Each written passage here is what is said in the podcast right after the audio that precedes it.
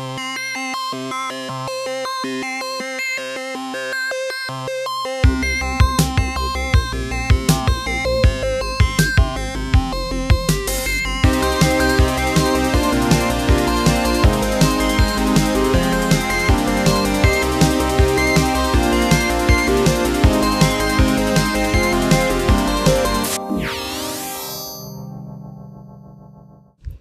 Hallo und herzlich willkommen zu Multicast. Ich bin Laura. Und ich bin Friedrich. Herzlich willkommen zur äh, siebten Episode insgesamt. Ihr hört uns hier heute aus Prag. Wir haben den 25.08. Äh, for the record. Wer weiß, wann ich es schaffe, das zu veröffentlichen. Ähm, deshalb sage ich das lieber dazu. Genau. Ähm, wir sind in Prag beim äh, 14. Studentennetztreffen. So viele schon. So lange gibt es das schon, ja. Nächstes Jahr ist Jubiläum. Ähm, und ähm, genau, Studentennetztreffen heißt, ganz viele Studentennetze aus inzwischen ganz Europa kommen zusammen, um äh, miteinander zu reden, sich äh, coole Sachen zu zeigen. Und insofern war es auch äh, sehr einfach, äh, ein paar Gäste zu finden für diese Sendung. Nämlich ja, ich bin der Chris. Ich äh, komme von der FEM aus Ilmenau, beziehungsweise voll ausgesprochen die Forschungsgemeinschaft Elektronische Medien. Und ähm, ja, wir machen dort wie die DSL in, in Dresden das Netz auf dem Campus, aber halt auch noch ein paar andere Dinge. Weil irgendwer mal schlau war, in die Satzung reinzuschreiben, schreiben, dass wir eigentlich alles tun können, was wir wollen. Genau, das erkennt man ja auch schon so an eurem Namen, finde ich. Das ist ja äh, wirklich der Blankoscheck sozusagen. Alles, was irgendwie mit elektronischen Medien zu tun hat, machen zu dürfen. Äh, wahrscheinlich macht er inzwischen sogar nicht mal nur äh, Elektronik, sondern auch äh, Optik und äh, Phononik sozusagen. Aber ja, ja da geht schon. Ja, es, hat, es hängt ja am Ende alles mit der Elektronik zusammen. Da geht einiges. Genau. Mein Name ist der Tobias. Ähm, ich bin hier für den Verein Selfnet e.V. aus Stuttgart. Und unser Zweck in Stuttgart ist der Wissenstransfer hauptsächlich. Und für diesen Zweck bieten wir den Studenten eben ein, äh, eine Netzwerkinfrastruktur an, mit der sie auch ins Internet kommen.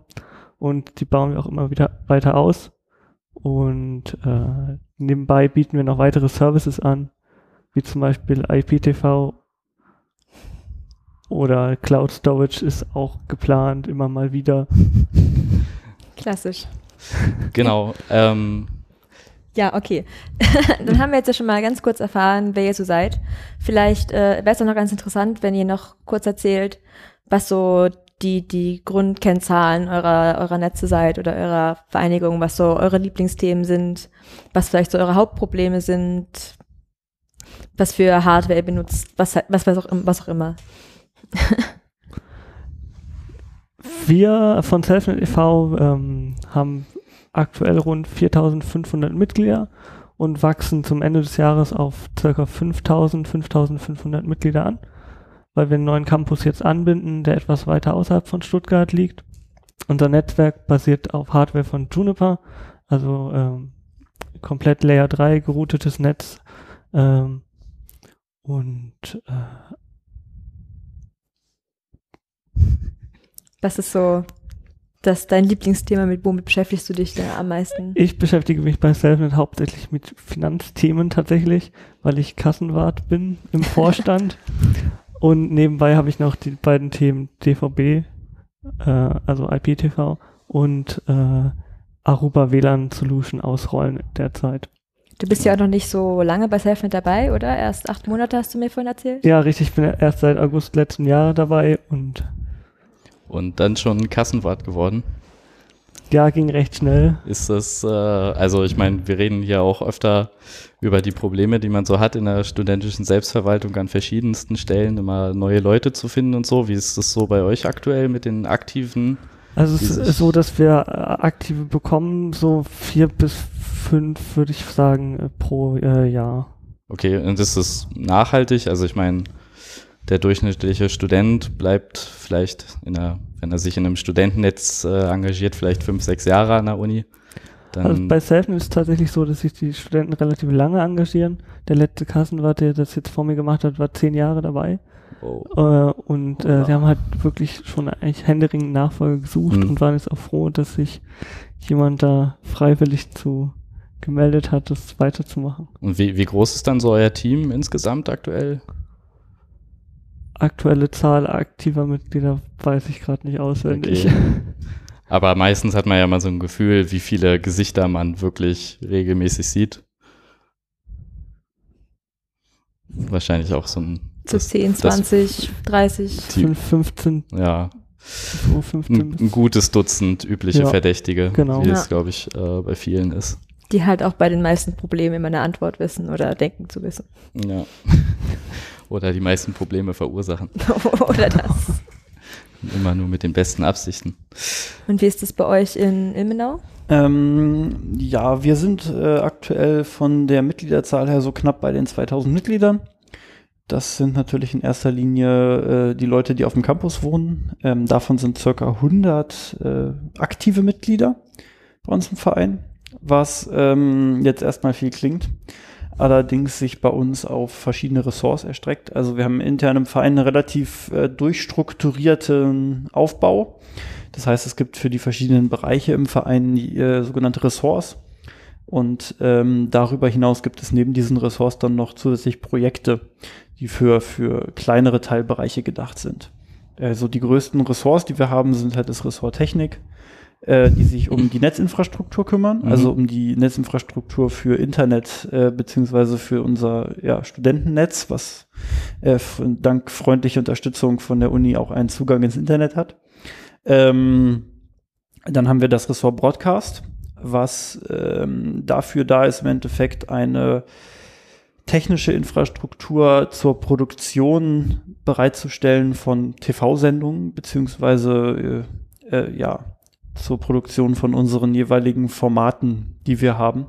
Äh, das, die Produktion dieser Formate findet äh, primär berei äh, im Bereich äh, von iStuff statt, was auch ein weiteres Ressort ist. Das ist unser studentischer Fernsehsender, den wir in Ilmenau haben. Ähm, man muss aber dazu wissen, dass auch Broadcast eigene Produktionen teilweise durchführt. Das sind dann zum Beispiel so Sportübertragungen, die wir auch relativ oft machen. Ähm, genau, dann gibt's noch das Ressort Management, was äh, für die ganze organisatorische äh, ja, Abhandlung im Verein mal gedacht, gedacht worden ist und benutzt wird. Ähm, ja, und dann gibt's noch den Vorstand äh, Hm. entsprechend. Ähm, Management und Vorstand entkoppelt, das wäre ja mal ein Traum. Ja, Mm, Ja, wir haben das relativ, es gibt halt bestimmte Aufgabenbereiche, wie zum Beispiel den Einkauf, äh, der ist bei uns vom Vorstand abgekoppelt. Das heißt, es gibt halt die Finanzer, die sind jetzt im, äh, äh, im Vorstand natürlich, aber ähm, der Einkauf, also diese gesamte Sache mit der Verhandlung mit den Lieferanten etc. pp. ist quasi nochmal ein eigener Teilbereich bei uns im Verein, organisatorisch. Und ähm, Management heißt auch, dass zum Beispiel es gibt eine entsprechende Mailingliste dafür, wo dann jeder Projektleiter oder Ressortleiter draufsteht und dann ähm, laufen da beispielsweise, wenn jetzt finanzielle Ausgaben getätigt werden, die Freigaben dafür auch drüber, dass entsprechend alle informiert sind darüber, wenn Geld ausgegeben werden soll. Ähm. wer, wer von denen kümmert sich dann so wirklich um die, um die Mitglieder, um die Menschen, wenn die Leute Ach so, ich habe ein Ressort vergessen. haben? Ah, Haha. Äh, ich habe das äh, wichtigste Ressort, was jetzt die äh, Verwaltung äh, bei uns angeht, äh, vergessen. Das sind die Admins. Die Admins sitzen, äh, die vergisst man gerne bei uns so ein bisschen, wenn man aktiv ist, weil die sitzen nicht bei uns mit im Office meistens. Mhm. Die hängen da nicht so oft rum, sondern die sind in den Blöcken und sind da der direkte Ansprechpartner für die Leute, die dort wohnen, wenn sie irgendwie ein Problem mit ihrem Anschluss haben, wenn es um ihre Mitgliedschaft geht. Ähm, dann kann man in seinem Blog zu einem seiner Admins gehen und da seinen Mitgliedsantrag ausfüllen, neue Geräte anmelden. Ähm, das machen die bei uns Das dezentral. heißt, ihr habt wirklich so pro Wohnheim Leute und findet die auch immer wieder. Genau. Also wir haben ja, unsere Wohnheime sind ja alle auf einem Fleck. Das ist der große äh, Vorteil, der es bei uns so einfach macht, weil wir in Ilmenau eine Campus-Uni sind und unsere Aktivität erstreckt sich halt wirklich auch, was jetzt das äh, Netz angeht, nur auf den Campus, Mhm. wo alles stattfindet. Ähm, das macht natürlich die Glasfaserlinks, die wir betreuen müssen, auch dementsprechend kurz. Ändert aber nichts daran, dass äh, wir bis heute bei manchen Kabeln nicht wissen, wo die herkommen und was das für Kabel eigentlich genau sind. Solange das Licht durchgeht. Genau, solange das Licht durchgeht, fragt geht's man gut, da aber ähm, ja, da, das ist auch wieder so ein anderes großes Thema bei uns. Wir werden demnächst ja mal anfangen, ein bisschen zu buddeln. weil äh, wir nutzen aktuell ganz viel alte Heizungstrasse und Das, ähm, ja, das hat auch so seine Nachteile. das heißt auch nicht in, in äh, Leerkabeln verlegt irgendwie die Fasern, sondern irgendwie auf, auf den Heizungsrohren äh, irgendwie verlegt. Ja, die Heizungstrassen sind ein bisschen Oder- größer, also wenn man Ja, ja, nicht besonders aber- groß ist, kann man da bequem durchlaufen. Hm? Und ähm, teilweise liegt es in den alten Heizungsrohren drin, Mhm. die sind nicht mehr in Benutzung. Also Ah, es gibt okay. ein komplett neues zweites Heizungssystem auf dem Campus, äh, was mittlerweile komplett in Benutzung ist. Und ähm, darum liegt es teilweise in alten alten Heizungsrohren drin. Es gibt aber auch Teile, wo es wirklich normale Leerrohre gibt, äh, wo Kabelzugsysteme entsprechend im Boden sind. Ähm, das ist bei uns sehr divers gerade alles und da wollen wir ein bisschen aufräumen. Aber das ist ja mehr so der, der Netzteil. Und äh, heute soll es ja ein bisschen mehr ums Bildliche gehen. Das auch.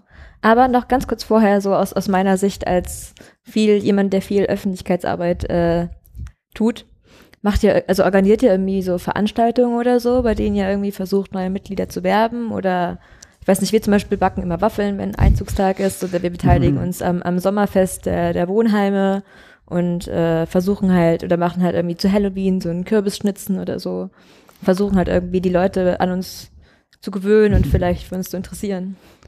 Also wir bei Selfnet, wir machen, äh, wir haben jetzt äh, für den neuen Campus, den wir anbinden, äh, der außerhalb der Stadt liegt so ein bisschen, äh, haben wir Waffeln äh, eben verschenkt da lokal und äh, haben ein bisschen Werbung gemacht.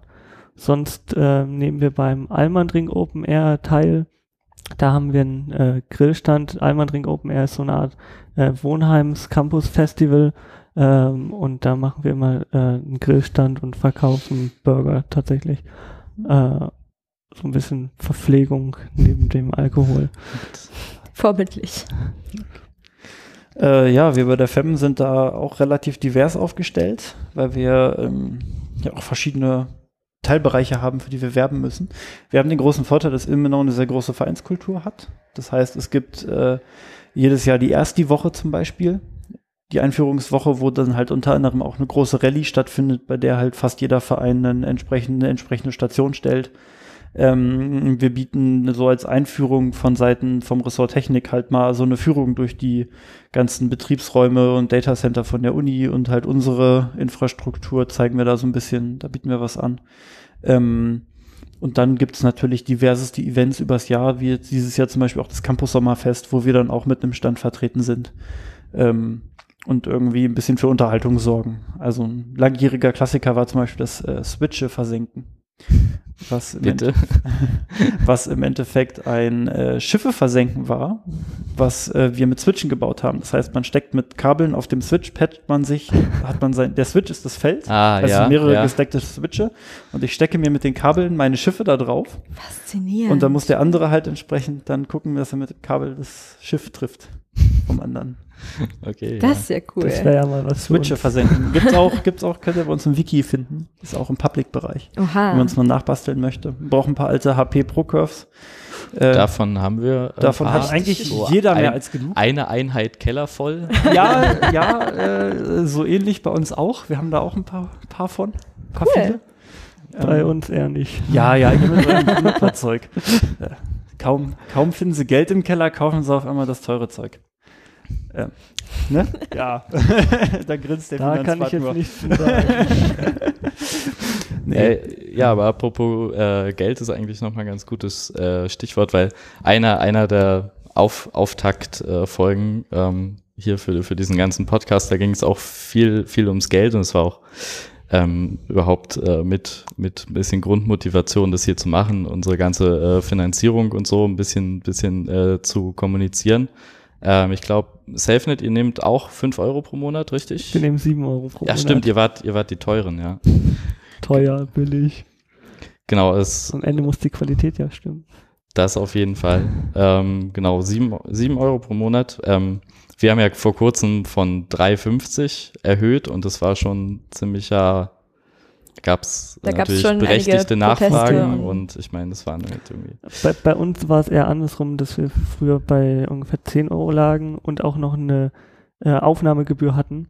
mhm, und dass äh, Was? irgendwann die Aufnahmegebühr dann abgeschafft haben und dann äh, vor zwei, drei Jahren, glaube ich, auf sieben Euro dann runtergegangen sind. Also wir haben oben weiter angefangen vom Beitrag her und sind runtergegangen. Okay, wie, wie habt ihr das geschafft? Habt ihr irgendwie festgestellt, dass ihr irgendwie, also ich weiß, dass ihr noch, ähm, dass ihr auch ähm, so ein bisschen wie wir, ich glaube nicht ganz so krass, auch ein bisschen eine Umstrukturierung ja hinter euch habt mit dem anderen Verein, der, der mit reingelegt wurde, mehr oder weniger. Also ja, wir haben von unserem Schwesterverein im Prinzip WHNet die Wohnheime nach und nach übernommen, Hm? Aber da kann ich jetzt auch nicht so viel zu sagen. Okay, ja, Wie gesagt, das Das Zeit war vor deiner Zeit. richtig. Okay. okay. Ja gut, dann gibt ja noch genug andere. Ja, bei der FEM äh, wird nicht pro Monat abgerechnet, sondern pro Semester.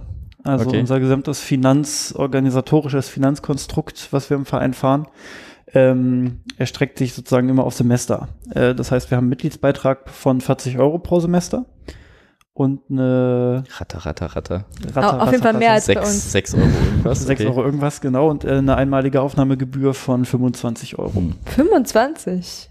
Nicht schlecht. Das hatten wir vor vier, drei, vier Jahren ja auch noch. 25? So Na, es war schon, es war schon viel. Also vor allem war es bei uns, glaube ich, mehr Aufnahmegebühr als Semestergebühr damals. ähm, wir sind, wir sind Okay. ähm, auch erst vor ein paar Jahren weggegangen von dem Semesterweisen, weil das halt immer relativ viel Ärger gemacht hat mit ähm, Studierenden anderer Hochschulen. Also es gibt halt in Dresden mehr bei weitem nicht nur die TU Dresden und Mhm. dann haben die andere Semesterzeiten Ah, okay. internationale Studierende. Ähm, ist das bei euch nicht so ein Thema? Ähm, ja, oder? wir haben noch die, wir haben noch die Kurzzeitmitgliedschaft Ah, okay. als eine Ausnahmeregelung, äh, die intern gefahren wird. Das ist für Mitglieder, die halt für einen Monat da sind. Also das haben wir relativ oft, dass halt äh, Studierende aus anderen Städten beziehungsweise aus anderen Ländern dann für so einen Monat in Ilmenau sind. Dafür gibt es ein äh, Kurzzeitmitgliedschaftsmodell, was äh, halt nur aus der Aufnahmegebühr von 25 Euro besteht. Okay. Und dafür ist man dann halt Kurzzeitmitglied im Verein Mhm. und äh, kann entsprechend die Dienste, die wir anbieten, dann nutzen und sich natürlich auch jederzeit gerne aktiv engagieren, wenn man es möchte. Ja. Okay. Interessant.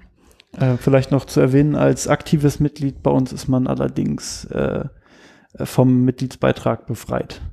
Also wenn ich mich aktiv im Verein engagiere, dann muss ich den Mitgliedsbeitrag nicht zahlen. Hm. Ähm, wobei das nicht das erste Semester betrifft. Ne? Also wenn ich jetzt in Immenau ankomme, dann kann ich nicht irgendwie direkt in der FEM Mitglied werden und spare mir dadurch den Mitgliedsbeitrag, sondern ich muss quasi ein Semester aktiv gewesen sein. Damit man auch sein, seine. Motivation mal darlegt und äh, Genau. sieht, dass es nicht nur kurzzeitig ist. Ja, das gibt's bei uns, also die Möglichkeit gibt's bei uns auch. Es ist nicht automatisch, aber wenn man Mhm. äh, befreit werden möchte, kann man bis zu maximal dem Monatsbeitrag wieder befreit werden. Also ko korrekterweise handelt es sich dabei um eine Aufwandsentschädigung und man wird nicht unter keinen Umständen vom Beitrag befreit, außer man Okay. ist ein Härtefall, aber ja. Okay. Also Ja, das äh, hat ein bisschen was mit unserer Rechtsform auch zu tun als und da wir stehen unter sächsischem Hochschulfreiheitsgesetz und da muss Ah. man manche Sachen anders Ja, machen. ihr seid ja kein Verein. genau, wir sind kein e.V. Ja, ja, ja. Das Modell der Befreiung haben wir nicht. Tatsächlich, bei uns sind, haben, müssten, müssen auch aktive Mitglieder im Prinzip ihren Mitgliedsbeitrag bezahlen. Allerdings kann das durch Eintragen von Baustunden Das dann wieder gegen Null. ist ja in vielen Vereinen werden. so, kennt, kennt man das ja, dass irgendwie im Anglerverein, wenn man dann irgendwie hilft, das Boot zu schrubben, dass man dann das erlassen bekommt, ja. Hm. Ja, ähm, genau, aber ihr macht ja also Wir machen ja ein bisschen mehr als macht ja auch nur Netz. durchaus So. ein bisschen mehr, genau. Ähm, dadurch haben wir auch den, den großen Punkt, dass wir viele Mitglieder haben, die gar nicht auf dem Campus wohnen und dementsprechend gar nicht einen Großteil unserer äh, Infrastruktur nutzen. Die können dann, haben dann eine FEM-E-Mail-Adresse von uns natürlich, aber äh, und können unsere Cloud nutzen.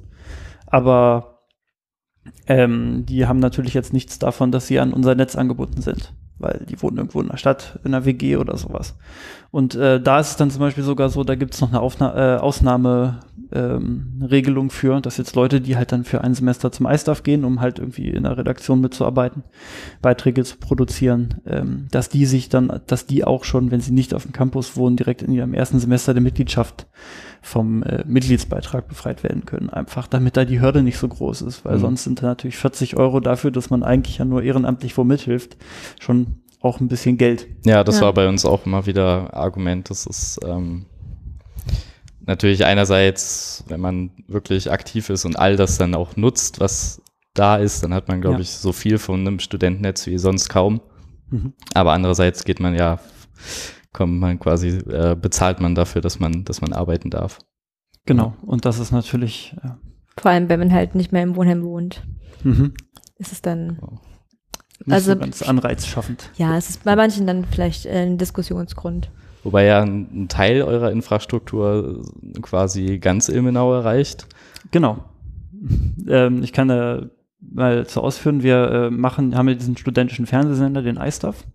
Und äh, im Jahr 2007 äh, haben wir anlässlich der ISWI, der Internationalen Studierendenwoche in Ilmenau, das erste Mal im Testbetrieb einen DVB-T-Sender in Betrieb genommen, mit dem man dann auch äh, auf touristischem Ausstrahlungswege diesen Sender empfangen konnte. Wofür steht DVB-T? Äh, das ist äh, Digital Video Broadcast. Okay, Und also äh, einfach T das, für was es macht. Terrestrial, das, was es macht. Okay. Ich hoffe, T. der Mensch, der DVB beim Selfnet äh, macht, sagt mir jetzt nicht, ich habe mich da vertan. Nee, stimmt schon, die Stimmt Übersetzung. Und das, äh, das T für Terrestrial. Der, genau, das T ist für Ja. Terrestrial, es gibt dann ja noch DVB-S, das wäre zum Beispiel dann Satellit oder das C für Cable. Wenn man jetzt Ah, okay. Kabel-TV hat, dann ist das DVB. Genau, also ich, ich bin nämlich auch, was so Fernsehtechnologien angeht, völlig neben allem. Ähm, bei uns gibt es immer mal wieder Studenten, die denken, wir hätten damit auch irgendwas im Wohnheim zu tun und uns dann so Sachen fragen und uns so Receiver hinhalten, ob die jetzt funktionieren werden. Und bin immer so, äh, keine weil halt, Ahnung. Weil auch die Fernsehdose direkt neben unserer Dose ist. Na, Dann ist die Genau. Assoziation Das natürlich gehört dann, ja. naheliegend, aber Ja. nicht hilfreich. nee, ihr könnt ja auch noch Aber- Pay-TV verkaufen oder so. Wie die Pre-Show zu dieser Sendung. Wie die Pre-Shows dieser Sendung, über die wir vorhin sprachen, Genau. die ihr äh, hören könnt, wenn ihr dabei gewesen seid. Genau. Nee, aber ihr, ihr embraced das quasi ähm, richtig, dass ihr euch auch euch sowas annimmt. Äh, ja, natürlich. Ähm, wir, wir heißen ja Forschungsgemeinschaft elektronische Medien und wollen dementsprechend halt auch einfach für, für viele Dinge eine Plattform bieten, weil wir eben halt die Möglichkeiten dazu haben in Ilmenau, aufgrund von der über äh, lange Zeit gewachsen, also wirklich sehr, sehr lange Jahre gewachsenen Infrastruktur, die immer breiter geworden ist und auch einfach aufgrund der Tatsache, dass wir ähm, relativ gut die Möglichkeit haben, wirklich auch halt mal neue Technik anzuschaffen und mal neue Sachen auszuprobieren und für bestimmte größere Projekte halt auch ähm, dann entsprechend die Mittel mal aufzubringen, wenn wirklich da ein Interesse im Verein da ist und Leute sagen, wir haben da jetzt Bock drauf. Dann ähm, sind wir halt auch in der Lage, mal länger was anzusparen zum Beispiel. Das ist natürlich der Vorteil als Verein, äh, dass man da nicht äh, in so ganz strengen, strikten äh, finanziellen Gefieden hantieren. Genau, ihr seid auch gemeinnützig, oder? Wir sind auch gemeinnützig, Okay, ja, genau. Dementsprechend ist das natürlich sehr entspannt. Rück, Rücklagen bilden und dann geht Genau. das schon. Genau. Ja, das, damit kämpfen tut der neue Router bisschen, auch mal nicht so weh. Ja, Ja, das ist schon praktisch, wenn einem nichts als äh, Gewinn angekreidet wird, nur weil, weil Geld auf dem Konto liegt. Genau. das wäre ja. ein schönes Traumland. Naja, ähm, Wo wollen wir weitergehen? ja, ich habe, eben wusste ich es noch, aber dann habe ich es vergessen. ähm, vielleicht äh, nochmal, wolltest du nicht irgendwie über so, wie das so funktioniert, wie so das von, vom Sender zu, Genau, also bis jetzt waren wir ja nur beim äh, DVB-T, was ja über Funk und Antennen irgendwie Genau. funktioniert. Ähm, du hast gesagt, es gibt noch äh, S für Satellit und, und C für Kabel. Genau. Richtig. Ähm, und T ist ja das Normale, was man, also was das man so kennt von was so, so von einem äh, irgendwo in der Nähe stehenden Funkmast gesendet Okay. wird. Ne? Und dann, ich, ich kenne auch so aus grob aus dem Gedächtnis, dass früher auch irgendwie so Dongle, USB-Dongles gab für einen Laptop oder so. Das ist Wo DVB-T dann so dann. Ja. eine genau. Antenne dran steckt, Ja. genau. Ähm, genau, jetzt ist mir wieder eingefallen. Ähm, letztens hatte ich so einen ähm, Brief im äh, Briefkasten, so einen Zettel von, äh, ich glaube, bei uns macht das ja inzwischen Vodafone oder so, die haben sich ja auch immer quer durch die Gegend verkauft, egal. Mhm. Ähm, dass, ähm, dass das äh, analoge Signal oder so demnächst abgeschalten wird. Mhm. Ähm, ich glaube, ihr in, in Da sind Stutt- wir beim Kabelfernsehen. Genau. jetzt gerade. Ja. Also ich kenne es halt äh, von, vom Privat, weil ich halt zu Hause einen Kabelanschluss habe. Äh, bei meinen, beim, also beziehungsweise meine Eltern zu Hause einen Kabelanschluss haben. Richtig. Und ähm, da dann halt irgendwann mal die Post kam, dass jetzt die äh, äh, Ausstrahlung von analogem Kabelfernsehen eingestellt wird, was schon länger, glaube ich, geplant war. Ja, Und, äh, äh, Unity Media hat damit vorgelegt in Mhm. äh, Rheinland-Pfalz, mh, äh, Hessen und Baden-Württemberg. Und die an, der andere große Kabelanbieter Vodafone musste dann jetzt dementsprechend auch mal nachziehen. Ah, okay, ja, dann waren die das jetzt bei uns. Genau, und das ist aber halt, ist das dann DVB-C quasi? Ja, das Genau. okay. ist DVB-C. Und, und da gab es noch ein, ein, da war das einfach dieses übliche, dass das analoge Signal einfach zu viel Bandbreite frisst Ja, und man in Genau. die digitalen äh, äh, einfach viel mehr Daten im also, Endeffekt also auf einen analogen Platz bekommt man circa acht, acht bis neun digitale Sender Genau, und und eben auch Internet-Sender äh, mit drauf. Also das, das wird ja im Prinzip auch nur digital im Kabel übertragenes Internet. Also viele haben ja zu Hause auch ihren Internetanschluss Ja, über das Kabel. genau. Ja. Ja. Weil wir lieben ja das Kupfer so sehr in Deutschland alle. Aber was genau bedeutet denn jetzt, was ist denn jetzt der Unterschied zwischen analog und äh, digital? Ich meine, auf meinem Fernseher sieht doch alles gleich aus wahrscheinlich, egal. Nee. Nicht? Also wenn man sich das anguckt, dann ist, äh, hat man beim digitalen Signal, wenn das gestört ist, Klötzchenbildung, weil das per Einsen und Nullen eben übertragen wird. Und analog Signal ist halt eine äh, ne ne Spannung einfach nur. Also ich den genauen technischen Unterschied kenne ich da auch nicht, aber es äh, Ähm, ja, gibt ja, auf jeden also Fall einen Unterschied. ich kann ja, ähm, ich kann ja nicht nur, wie wir jetzt hier gerade uns unterhalten, da, da habe ich ja auch ein analoges Signal, mit dem das Ganze erstmal anfängt, bevor das dann in diese Kiste hier auf den Ja. Tisch geht, die dann da so Nullen und Einsen draus macht. Ähm, dieses analoge Signal ist einfach nur eine Spannung, die sich erstmal entsprechend ändert, je nachdem, wie laut oder leise oder schnell oder langsam wir jetzt gerade hier ins Mikro sprechen. Und ähm, das kann ich nicht nur mit Ton machen, sondern das kann ich halt auch mit Bild machen. Auf verschiedensten Wegen. Also da gibt es verschiedene Standards, wie ich äh, analog Video übertragen kann. Mm, Und ähm, das Problem an der ganzen Geschichte ist halt natürlich, dass ich eine ganz andere Störempfindlichkeit habe, weil ich kann in ein analoges Signal natürlich nicht wie bei einem digitalen Signal noch irgendwie eine Prüfsumme mit einbauen oder eine Fehlerkorrektur, womit ich dann ausgleichen kann, wenn ich bestimmte Informationen nicht mehr habe.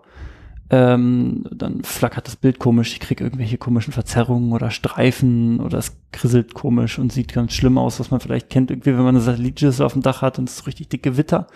Dann war das so vor ein paar Jahren noch so, dass dann das Fernsehbild auf einmal ganz schön schlecht wurde oder halt irgendwann weg war. Das ist bei meinen Eltern auch noch so, ja. Vor allem, wenn es schneit, gibt's dann erstmal so einen Tag kein Fernsehen. Ja, gut, okay, dann äh, mittlerweile ist ja, glaube ich, auch das analoge Satellitenfernsehen abgeschaltet, wenn ich mich recht Ja, Ja, 2012. 2012. Ja. Ah, das war eine Panik. genau, ähm, aber, Aber- DVB-T ist schon von Anfang an digital gewesen. Genau, also es gab vorher natürlich auch das analoge äh, terroristische Fernsehen, also auch auf terroristischem Wege hat Ja, man mal 2006 meine ich, war die Umstellung. 2006, Ah, okay. so die Ecke ist schon ein bisschen länger her. Also der Satellit hat analog noch länger überlebt sogar. Und ähm, ja, im terroristischen hat man dann irgendwann auch beschlossen, dass es ja eigentlich ganz schlau ist, mal auf digital umzustellen, Mhm. weil auf einmal werden halt aus sechs Sendern oder acht Sendern, was damals, glaube ich, die Oberkante war. Äh, Je nach wurden- Standort auch. Je nach Standort stimmt, äh, wurden dann halt mal so eben 24, glaube ich, im ersten Schritt damals. Mhm, Und passt schon. ähm, ja, da hat man dann überlegt, äh, ja, jetzt machen wir mal, mal digital. Ist ja eigentlich auch gar nicht so, so doof, weil kriege ich halt mehr unter. Die Bildqualität wird auch durchaus besser. Ähm, und ähm, wir in Ilmenau haben dann irgendwann uns so gedacht, hm, das wäre eigentlich ganz cool, sowas auch mal zu machen, weil aktuell konnte man das, was wir gemacht haben, halt nur als Stream sehen. Und ähm, dann gab es ein paar Leute, die halt dann anlässlich der damaligen ISWI, der Internationalen Studierendenwoche, wo wir eine Woche lang immer ein Live-Programm produzieren, jeden Abend eine Sendung äh, in einem eigens dafür gebauten Studio. Krass. Äh, Heftig, heftig. Äh, da hat man dann gedacht, okay, das strahlen wir jetzt auch nochmal per DVB-T dann halt aus. Und dann gab es entsprechende Lizenz von der Bundesnetzagentur. Und äh, zum gegenwärtigen Zeitpunkt sind wir jetzt auch halt äh, bei der Thüringer Landesanstalt entsprechend als Mhm. äh, studentischer Fernsehsender mit Sendelizenz versehen. Also wir haben eine ganz klassische Sendelizenz dafür. Und ähm, allerdings natürlich für nicht kommerziellen Betrieb, muss man auch ganz klar sagen. Wir dürfen keine Werbung senden oder so.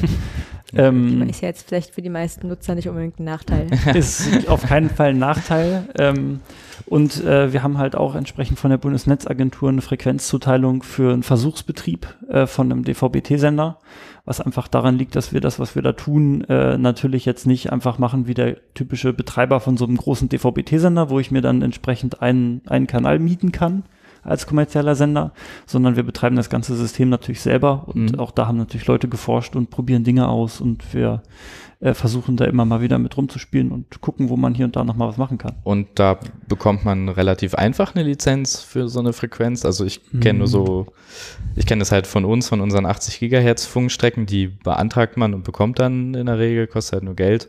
Mhm. Andere Frequenzbereiche, wenn es jetzt irgendwie um das äh, Telefonnetz auf dem, auf dem Kongress in Hamburg ging, dann war das ja richtig, richtig äh, ein Kampf, da noch Frequenzen für zu bekommen. Wie ist das da bei dem so? Ähm, ne- ne, da haben wir den großen Vorteil, dass wir der einzige Sender in Ilmenau sind. Also es gibt in Ilmenau eigentlich kein touristisches Fernsehen. Also ARD, Ach so, ZDF okay. etc. Das- kann man in Ilmenau gar nicht per DVB-T empfangen. Und ähm, wir haben dann zu dem Zeitpunkt damals, als dann sozusagen von diesem Versuchsbetrieb, der halt auf eine, äh, äh, Entschuldigung, Ereignisfunk, wie es heißt im, äh, bei der Bundesnetzagentur, als wir dann den Wechsel gemacht haben vom Ereignisfunk äh, auf, den, auf die normale Sendelizenz, kam halt als äh, Auflage mit dazu, dass wir noch den Südthüringer Regional, das Südthüringer Regionalfernsehen mit ausstrahlen müssen. Ähm, Okay, wenn wir schon so einen Sender aufbauen, was jetzt aber technisch kein Problem ist, weil Ja. das schiebt man dann halt mit in die Sendeinfrastruktur rein, die man da hat technisch. Genau, das war, Und dann- fandet ihr wahrscheinlich eher noch gut, da noch mehr drüber senden zu können, oder? Klar, ist natürlich auch wieder einfach ein interessanter Use Case und schafft natürlich auch eine gewisse Vernetzung äh, Ja. einfach ähm, mal auch meine- zu anderen Regionalfernsehsendern. Bestimmt dann vielleicht irgendwie mehr, paar mehr Kontakte und ein bisschen mehr Erfahrungsaustausch oder so. Ja, genau. Also der äh, jetzt zumindest aktuell, ich bin jetzt ja auch erst seit knapp zwei Jahren irgendwie wirklich aktiv in FM und das war doch zehn Jahre vor mir fast schon. Hm.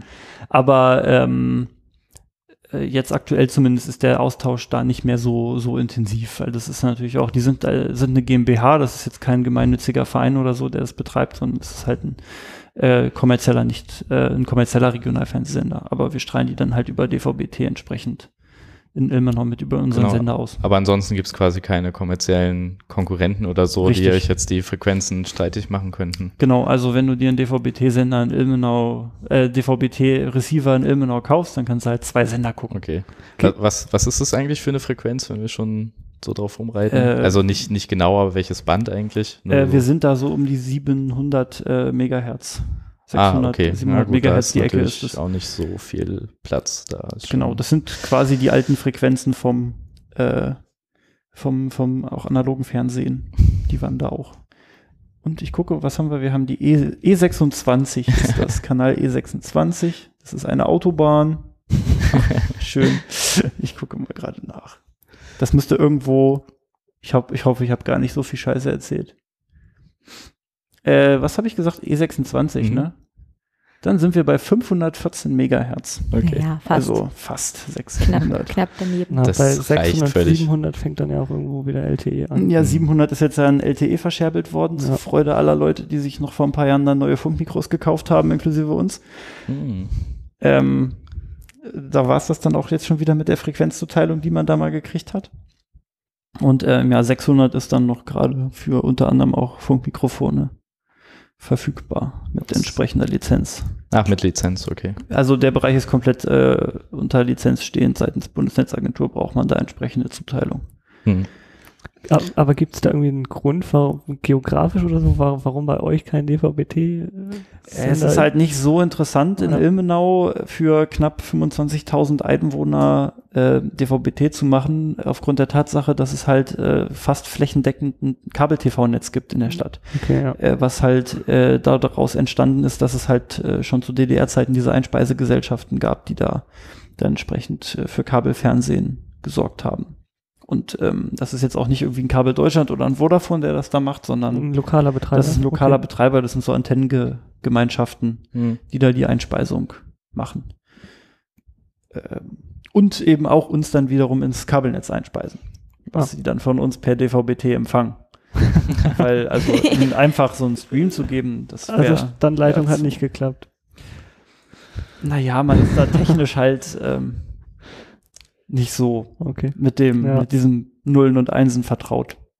Da gibt's halt so eine Satellitenschüssel, die empfängt dann da halt so ARD, ZDF und Ja. so und dann so eine DVB-T-Antenne, die empfängt dann halt noch iStuff und den SRF und dann war's das auch schon. Okay. Aber also diese Umstellung von, also es gab jetzt also diese, so, zum Beispiel diese analog-digitale Umstellung für euch nicht, aber die Zeit bleibt ja trotzdem nicht stehen. Also über was für eine Bildqualität reden wir da eigentlich? Naja, wir machen gerade noch so ein, so ein wunderschönes SD, also Oh, okay. die 576i, äh, die wir da fahren. Äh, auch Ich habe gerade kein Wort verstanden. Was? Also wir machen ein, ein, äh, ein, ein Stand, ein SD-Signal, also halt äh, diese Standardauflösung, wie es gerne genannt wird.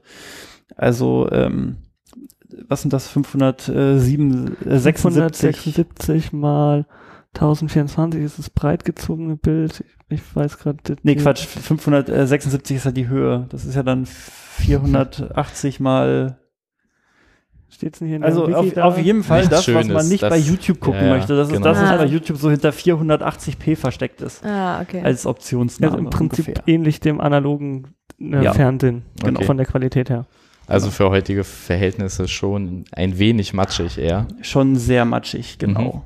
Also es sind halt 576 sichtbare Zeilen. So, ja, wir denken ja in Zeilen beim alten Fernsehen. Und das sind dann 702 Pixel in der Breite. Hm, Genau. okay. Ähm, ja, aber das sind ja auch Themen, die sind, das ist halt, wir machen noch DVB-T1 quasi. Es gibt ja mittlerweile diesen Nachfolgestandard. Ja, erstmal DVB-T2 und dann auch mit der neuen, äh, mit dem neuen Codierverfahren, also nicht mehr MPEG, sondern HVEC.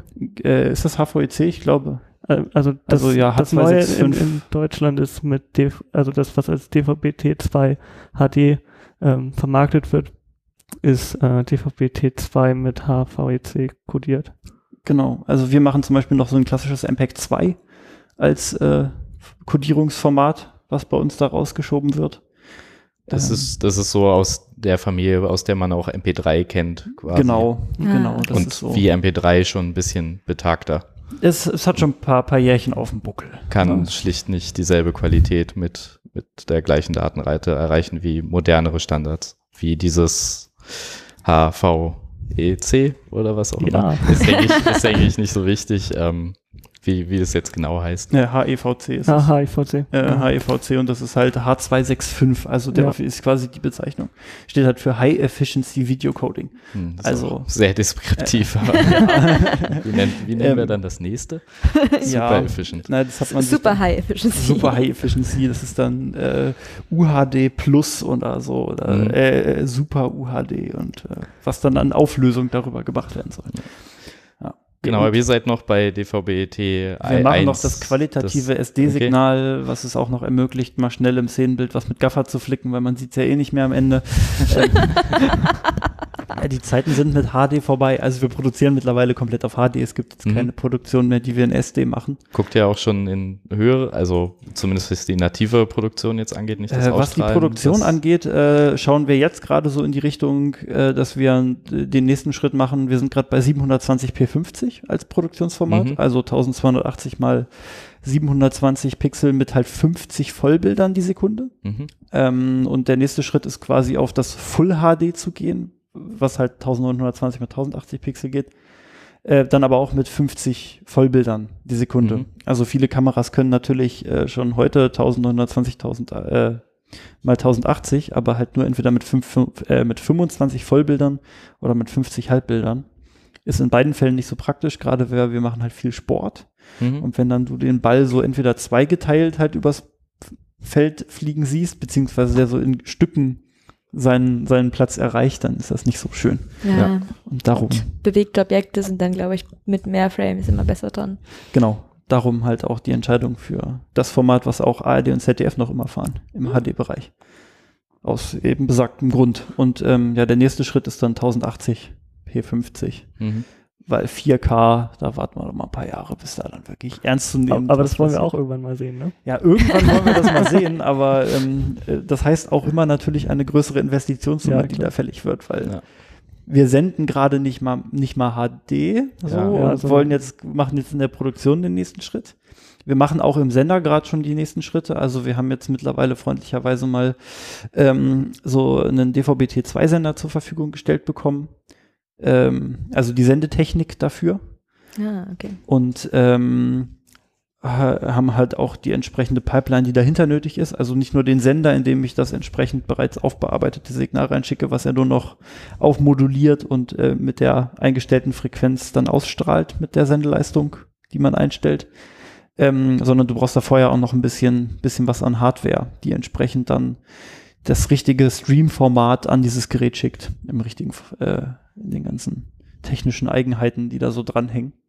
Und ähm, das haben wir jetzt gerade alles so im Lager liegen, aber ähm, Das kennen wir, glaube ich, alle. halt, mit, ja. Damit ist es immer noch da lange muss halt nicht auch getan. irgendwer was tun, äh, noch, dass Muss das mal passiert. Und Aufbauen, äh, zusammenbauen. wir haben gerade ganz viele Großbaustellen angefangen im Verein, auch ab, ab, Mhm. ab vom Fernsehen. Kennen wir Und, auch äh, mit den vielen Großbaustellen auf einmal. Ja, und äh, wenn dann halt die Aktiven in den jeweiligen Teilbereichen nicht so viele sind, weil die meisten aktiven Mitglieder sind bei uns halt äh, im Bereich Produktion wirklich unterwegs und wirken halt beim iStuff mit in den Redaktionen, machen ähm, mit bei unserem wöchentlichen Newsformat, was wir haben, so dem Speed TV. Und ähm, im technischen Bereich sind wir da nicht so breit aufgestellt. Okay. Leider Aber Gottes. wenn das dann TM mal äh, aufgebaut ist, und wenn, über was reden wir dann? Wo kommt ihr dann hin? Äh, na, dann machen wir ein DVB-T2 Mhm. und äh, können dann zumindest mit dem, was wir gerade verfügbar haben, auch ohne Probleme sogar einen 1080p50 ausstrahlen, wenn wir wollen. Okay, krass. Ähm, aber natürlich hängen da auch wieder Formalitäten dran, die es zu erfüllen gibt. Also wir können das jetzt erstmal dann im Versuchsbetrieb äh, beantragen und dann quasi einen parallelen Versuchsbetrieb äh, in DVB-T2 mal aufbauen, wenn wir dann da hinkommen. Wir müssen dann aber gegebenenfalls natürlich unsere Sende, also unsere äh, äh, von der Bundesnetzagentur unsere Sendelizenz entsprechend äh, anpassen lassen, dass wir Okay. dann DVB-T2 machen und all diese Geschichten. Okay, das heißt, man kann da nicht, also es Wir können nicht nicht damit das getan, Ding die Frequenz zu haben und da Genau. sendet man, was man senden möchte, sondern Genau, da, Da muss schon auch, da steht dran. genau drin, mit was für eine Antenne, welche Abstrahlrichtung und äh, welche Sendeleistung äh, darf man maximal fahren. Das ist alles ganz genau reguliert ah, okay. und Krass. muss dann entsprechend eingehalten werden, sonst Mhm. gibt's halt, wenn sich mal wer beschwert, spätestens ordentlich auf den Deckel. Ja, ja, so Piratensender sind nicht so gern gesehen und B-Netz A und so, ja, die sind da immer schnell mit ihrem Messwagen. Die sind da immer dann auch schnell hinterher, die sind aber auch eigentlich echt cool. Also was ich an denen sehr faszinierend finde, ist halt gerade, wenn es jetzt darum geht, dass man erstmal überhaupt einen Überblick bekommen will, was steht uns da so bevor, auch technisch vielleicht und einfach um nur mal Bescheid zu wissen, was jetzt Sache ist, dann ruft man da an und eigentlich dauert es nicht lange, bis man auch den richtigen Ansprechpartner am Telefon hat. Mhm. Und die helfen einem dann auch gerne weiter. So, die erklären dann halt auch einem, wie das so abläuft und was man da so für tun muss und wissen muss und beachten sollte. Also die sind da wirklich auch alle sehr, sehr cool. Ich habe da bis jetzt echt niemanden am Telefon gehabt, wo ich so dachte, okay, ja, sorry, dass ich angerufen habe. Sondern es war echt immer äh, nett, mit denen zu telefonieren bis jetzt. Das ist doch auch mal ein schönes, schönes Erlebnis in der. In der Welt der Behörden. Ja, genau. Ja, ich wüsste auch nicht, dass wir da je Probleme gehabt hätten mit unseren Frequenzen, aber es ist auch ein ziemlicher Ja, die, Richt die, Standardfall. die Richtfunkjungs sind noch viel Ja. entspannter. Also in meiner Wahrnehmung, jetzt so aus dem beruflichen Kontext, ist das ja, immer. das, da waren wir, glaube ich, auch jetzt kein, haben da kein, Kein keine anstrengender Sonderwürste Kunde, ja. gebraucht oder so, genau. Aber ja, super zu hören. Okay, Ähm, dann haben wir jetzt also schon mal einen ganz guten äh, Eindruck davon bekommen, wie man äh, DVB-T dann vielleicht machen kann oder wie ihr das macht. ja, so ein bisschen zumindest. Vielleicht mal ein ganz guter Vergleich zu hören, was denn da so in Stuttgart passiert.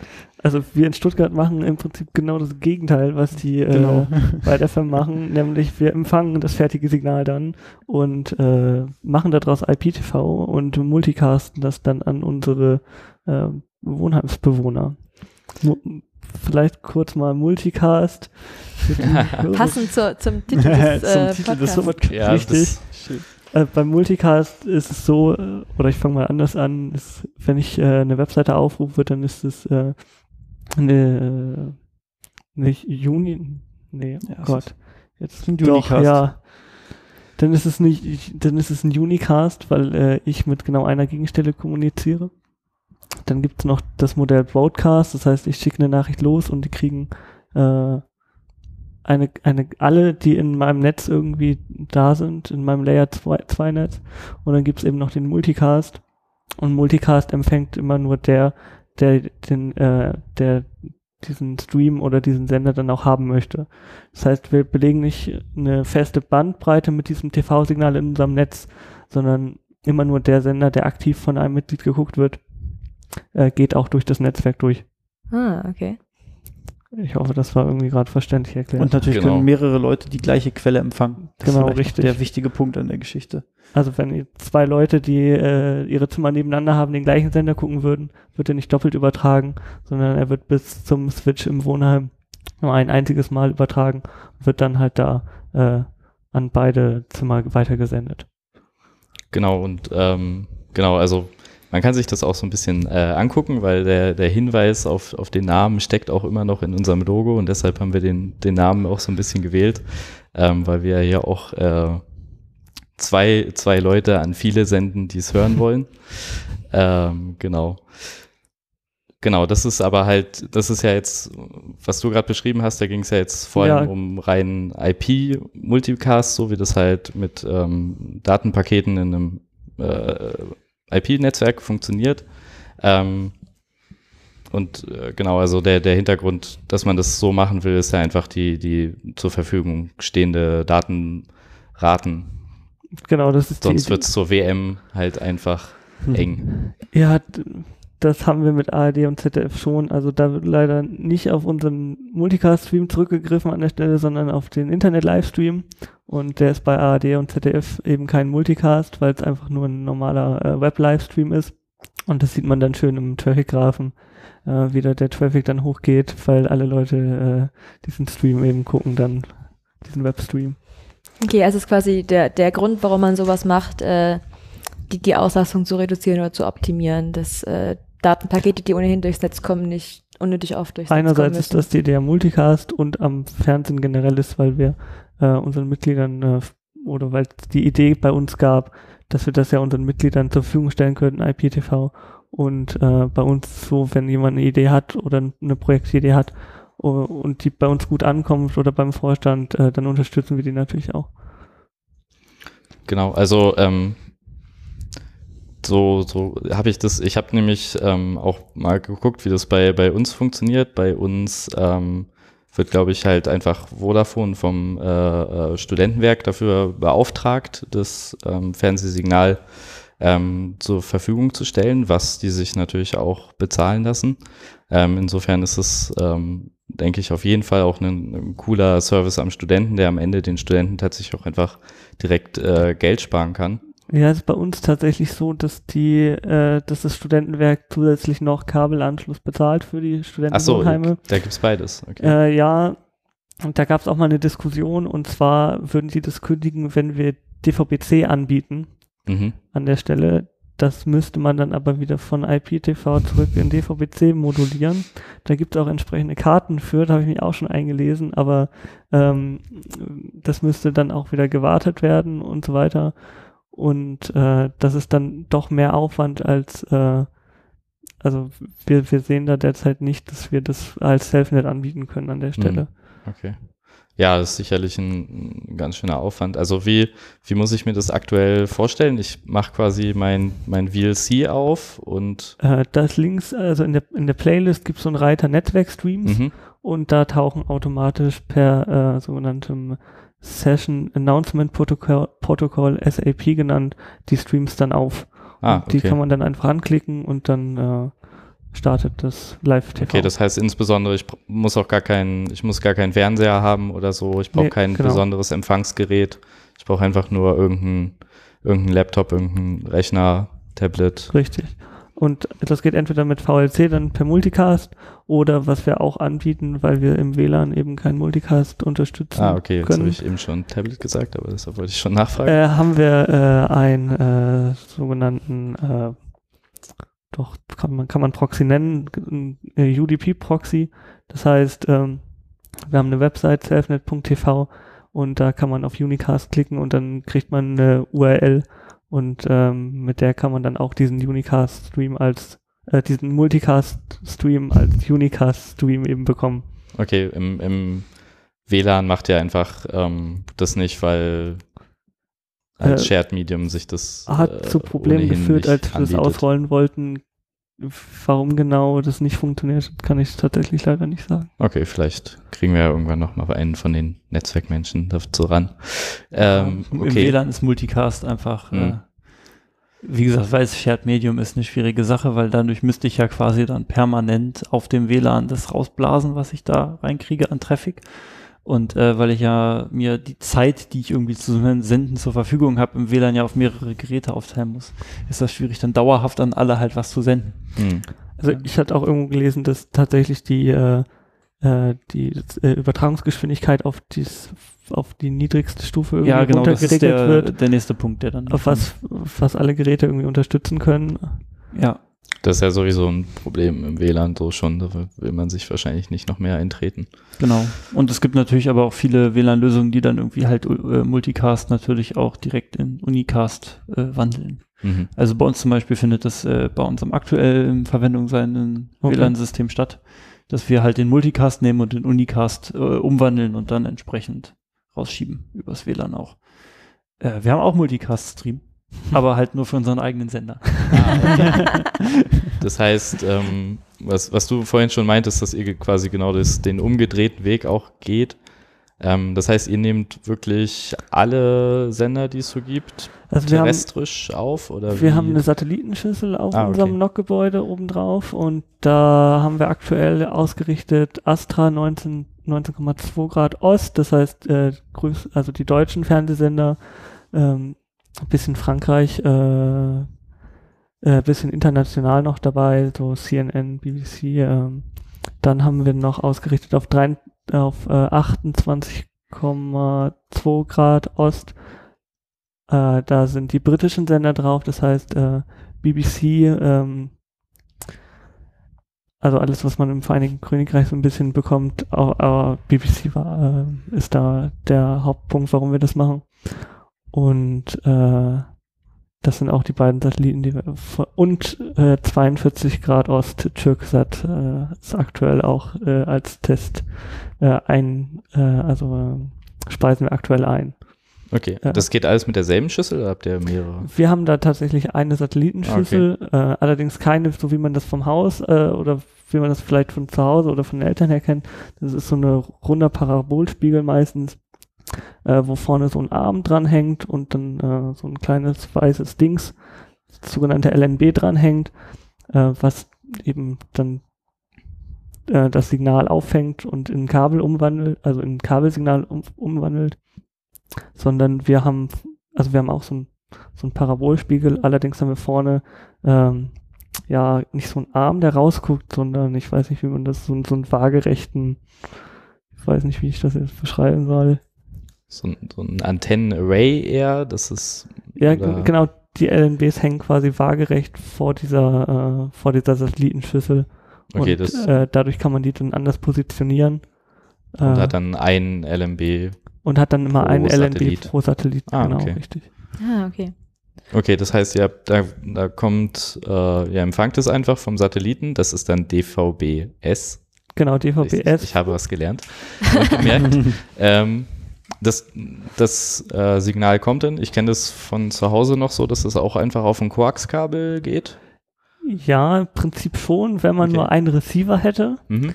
Wir wollen aber ja parallel mehrere sogenannte Transponder, also ein Transponder überträgt immer mehrere Fernsehprogramme. Und davon wollen wir natürlich möglichst viele einspeisen, weil die Programme einfach auf diesen Transpondern verteilt sind und die Sender basteln diese Belegung dieser Transponder eben selber zusammen. Und je nachdem, was man da dann haben möchte, muss man dann entsprechend den Transponder dann auch einspeisen. Und da reicht dann eben ein Kabel nicht mehr, weil bei Satellit ist es so, dass es eben vier verschiedene äh, Einstellungen äh, gibt, die so ein Receiver an das LNB schickt. Und äh, das macht er bei einem Kabel, also bei einem Kabel schickt eben, also schickt der Receiver bestimmte Steuersignale zu diesem LNB, um dann eben einen bestimmten Transponder auszuwählen.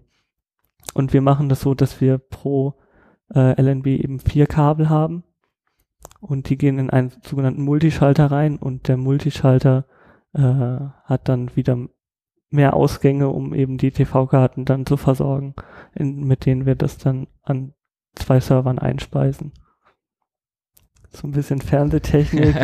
Ja, ja, ist mir- so ein mir ganz neues äh, Terrain das für die ist- meisten. Ja, ja, so mit Für uns- für uns Detail habe ich mir das, ja. Terrain. Ich kenne ich kenn nur von uns vom, vom, vom Dach von dem einen Serverraum, da stehen halt auch so diese Schränke von, von da- also nicht mehr Kabel Deutschland, glaube ich, sondern dann jetzt Vodafone, mit halt diesen äh, ganzen Umformern da drin, die, wo halt irgendwie Glasfasern rauskommen und irgendwelche Koaxkabel reingehen, aber so richtig äh, verstanden habe ich das nie, deshalb aber ich, äh, ich glaube, ich kann dir schon ganz gut folgen. Also das heißt dann, das heißt da, das, das äh, DVB-S-Satellitensignal wird einfach äh, an diesen, äh, geht durch diesen Multischalter und äh, da kommen, da fallen dann im Prinzip die verschiedenen äh, Signale pro, äh, äh, Pro Sender raus. Pro TV, also äh,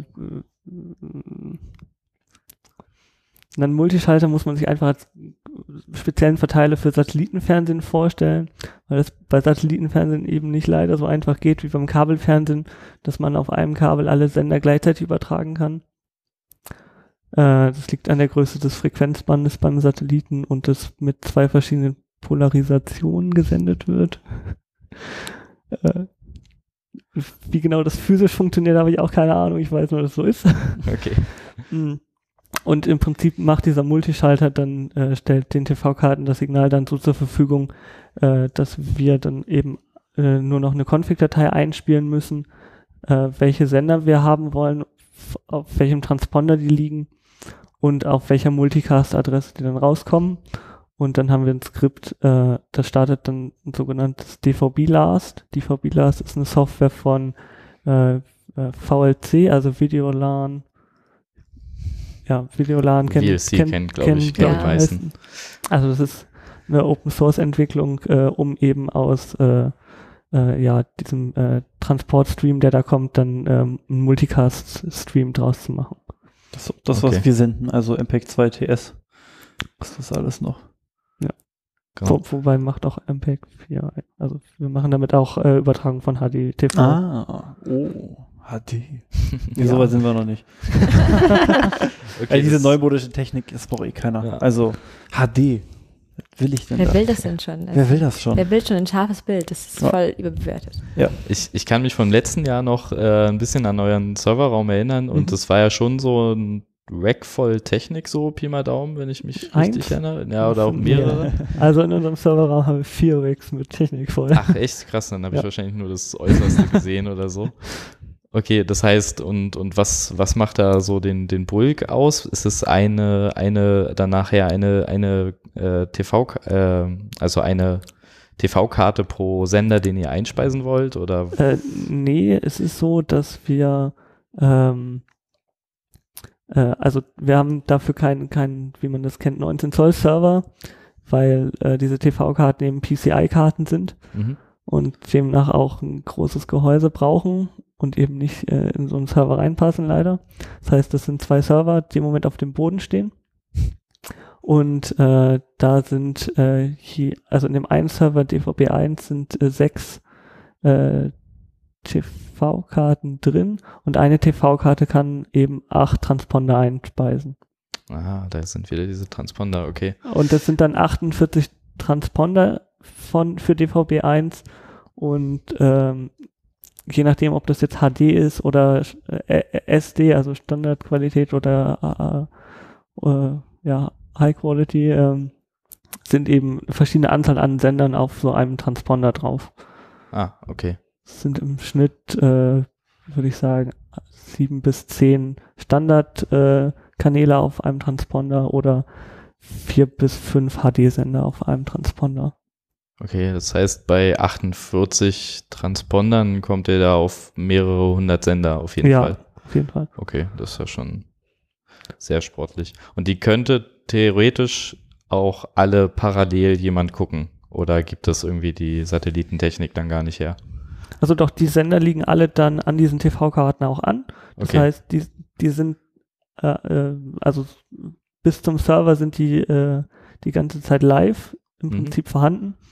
Und äh, Es kommt dann natürlich auf die Bandbreite an der Stelle dann an, die im Netzwerk zur Verfügung steht. Und äh, da haben wir 10G Backbone-Netzwerk komplett. Äh, und so ein HD-Sender macht 50 Mbit. Ja, je nachdem, wie roh ihr das durchprügelt. Mhm. Also, ja, 50 Mbit kommt. Achso, nee, nee, HD, nee, so Ja. ein ganzer Transponder macht, Ich wollte gerade sagen, macht, also so ein, so ein, so ein ARD-ZDF-Transponder äh, mit Standardqualitätssendern macht so 38 Mbit mit allen Sendern. Äh, und dann gibt's noch, und dann gibt's noch die HD-Transponder, die machen so 50 Mbit pro Transponder, also Mhm. pro komplett übertragenen Programm. Okay, aber ich meine, irgendwie knapp 50 Transponder mal 50 Mbit sind ja nur zweieinhalb Gigabit. Das wäre ja kein Problem an sich. Nee, ist ja the theoretisch dann kein Problem. Okay, das heißt, es könnten, wenn ihr auch ein komplettes 10G Backbone überall hin habt, könnten theoretisch alle Leute, alle Fernsehsender die ganze Zeit gucken. Also abgesehen vom letzten Port, der sicherlich nur ein Gigabit ist, und den Switch-Fähigkeiten, die vielleicht so weit auch nicht skalieren, aber das, das ginge dann schon. Ja, wäre theoretisch möglich. Ja, krass. ihr fahrt noch keine 10 Giga Benutzerports? Nee, Mann, Mann, Mann. eigentlich. Da sieht man, also ich finde das nur so als Visualisierung, da könnte man halt wirklich diese, diese mehreren hundert Sender zu, zu allen hinbringen, die ganze Zeit problemlos. Da, das müsste man eben zum Beispiel machen, wenn man DVB-C anbietet. Mhm. Dann würde man sich eine Ah, bestimmte okay. Anzahl an Sendern raussuchen, die man eben äh, wieder konstant als Kabelnetz irgendwo einspeist und die würden dann aber auch konstant übers Backbone drüber laufen. Klar, weil das, weil das ähm, Genau. Kabelsignal ja nicht rückvermittelt, Genau, was jetzt gesehen richtig. werden will. Ah, Genau. genau. Und also dann die, die, also was ihr jetzt macht durch das Multicast ist auch wirklich, dass ihr das quasi nur ans Netz sendet, wenn es halt jemand anfragt. Ja, genau. Okay. Das ist die Idee am, am Multicast an der Stelle. Dann habe ich das jetzt auch verstanden. Genau. Ja, es ist, ist schon krass. Also, und dagegen guckt man sich halt an, dass jetzt zur WM ja doch schon durchaus der ein oder andere Ablink oder äh, äh, so durchaus äh, unter einiges Feuer geraten ist. Ähm, es könnte, es könnte so einfach sein mit der richtigen Technik. Also Ah. Naja, müsste man halt auch im, im Weitverkehrsnetz Multicast entsprechend reden, ne? Und das ist natürlich jetzt auch nicht so die einfachste Angelegenheit. Also Nee, zumindest so nicht. jetzt, äh, ich weiß gar nicht, ob in Deutschland der D6 Multicast spricht. Ich glaube nicht. also ich kenne nicht viele Internet-Exchanges, die wirklich äh, äh, auch Multicast sprechen. Weiß ich gar nicht. Mir fällt gerade keiner ein zumindest. Hm. Das heißt, es ist so im Weitverkehrsnetz nicht so verbreitet. Aber natürlich könnten die Streaming-Anbieter mal, um vielleicht da so ein bisschen technisch reinzugehen, mal überlegen, ob Akamai vielleicht mal eine Cache-Kiste dann ins lokale Netz stellt, die dann halt auch per Multicast äh, irgendwie ARD mal anbietet, Hm. anstatt das irgendwie bandbreitenintensiv äh, abzuwickeln. Aber ist natürlich eigentlich fürs Business Model voll doof, weil kannst du natürlich nicht mehr sagen, ey Leute, also bei dem Traffic, den ihr hier mit eurer Fußball-WM macht, da müsst ihr jetzt aber mal ordentlich nochmal für extra zahlen. Das äh, könnte alles so einfach sein. Wenn die Motivation nicht stimmt, ja. Genau. Ähm, ja, aber ich denke, äh, da, da bin ich jetzt äh, auf jeden Fall ein bisschen schlauer, was so Fernsehtechnik angeht. Ich glaube, ihr Ähm. jetzt dadurch, dass ihr beide so entgegengesetzte Sachen in euren jeweiligen Studentennetzen macht, sowohl von vorne als auch von hinten gesehen, wie das Ganze funktionieren kann. Das hat sich Ähm. ganz, ganz gut ergänzt, ja. Und das halt, und ihr, ihr könnt euch in Ilmenau quasi einfach diesen ganzen Satelliten, Multischalter, äh, irgendwas äh, Part sparen, sondern habt ja direkt äh, Na, wir schicken ja einfach ein ja, Signal fertig da, dass ihr dann per Multicast. Genau, also rausschickt. wir, sind ja erstmal digital in der ganzen Pipeline. Ne? Also da ist ein Rechner, auf dem läuft die Sendeschleife. Also das habe ich gar nicht erwähnt, was wir senden. Ne? Ich habe gesagt, wir senden einen Fernsehsender, aber was da passiert, habe ich nicht gesagt. Na, noch nicht so viel. Es gibt Ähm, eine Nachrichtensendung. ja, so viel habe ich Ja, schon. genau. Also was, was wir tun ist, äh, wir haben im Endeffekt tagsüber läuft eine Sendeschleife. Das ist eine bunte Mischung aus äh, alten Kurzfilmproduktionen, irgendwelchen Konzertaufzeichnungen. Ähm, wir haben noch mit dabei äh, viele alte Congress-Talks. Also die, Mhm. die FEM war ja eine Zeit lang sehr, sehr aktiv, äh, damit den, den äh, Chaos Communication Congress aufzuzeichnen und zu streamen. Äh, bis sich dann halt daraus mal irgendwann das VOG gegründet hat, das C3 VOG, welches ja jetzt das Ganze verwaltet, wo wir allerdings als FEM auch immer noch äh, so einen besti bestimmten äh, Bestandteil drin haben. ja, ja, das merkt Form. man auch noch. Dass halt viele Leute von uns da halt einfach noch mit dabei sind. Und hier sind auch sofort äh, media ccc.de and chill Sticker aufgetaucht Genau. auf dem SNT. Genau. Äh, und äh, wir haben natürlich auch beim VOG akquiriert. Also unser aktueller, äh, ein, ein aktuelles Vorstandsmitglied haben wir auch natürlich äh, beim, beim VOG abgegriffen. Mit den Worten, ey, willst du nicht in Ilmenau studieren und ey, willst du nicht einen Vorstandsposten machen? Klassisch. Kennst du, ne?